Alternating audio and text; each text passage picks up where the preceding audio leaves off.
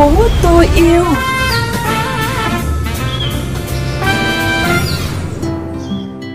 Mở đầu chương trình là những tin tức môi trường đáng chú ý. Thưa quý vị, Luật Bảo vệ môi trường giao trách nhiệm cho Ủy ban Nhân dân cấp tỉnh quy định chi tiết về quản lý chất thải rắn sinh hoạt. Thời điểm chậm nhất là ngày 31 tháng 12 năm 2024, tức là 3 năm kể từ ngày luật có hiệu lực.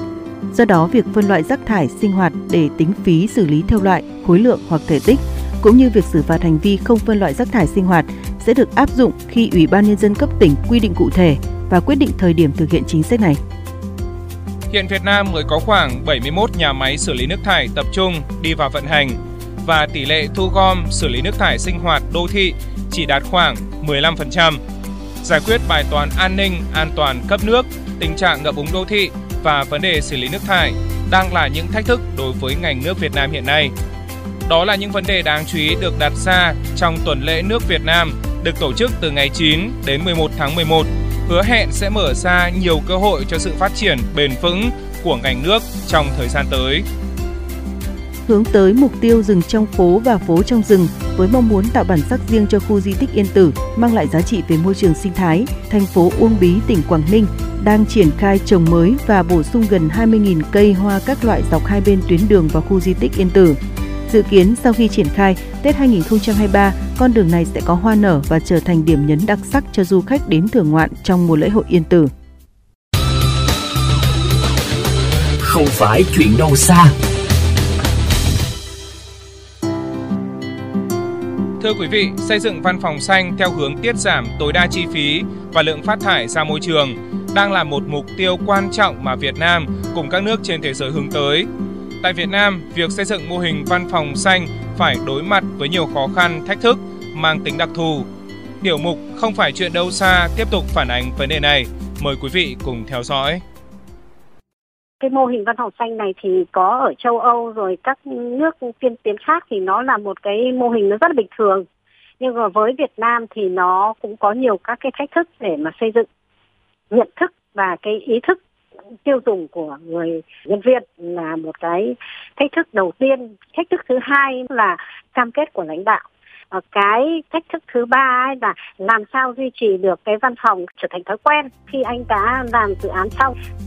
Đó là những chia sẻ từ bà Phạm Thị Bích Hòa, nguyên giám đốc dự án Văn phòng xanh của chương trình Liên Hợp Quốc tại khu vực và Việt Nam sau khi tổng kết quá trình thực hiện dự án từ năm 2016 đến 2019.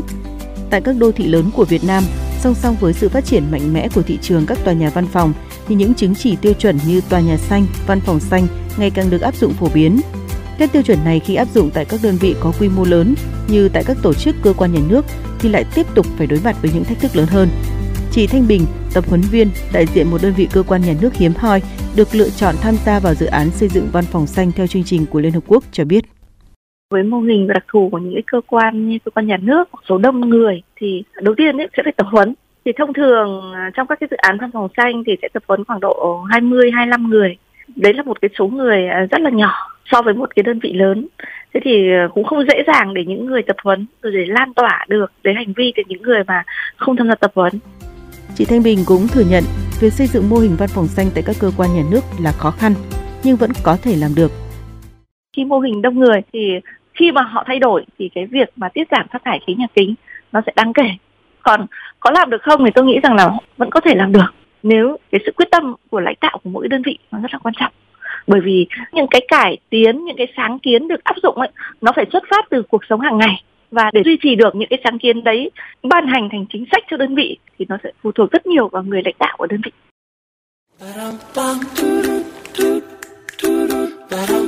thêm yêu thành phố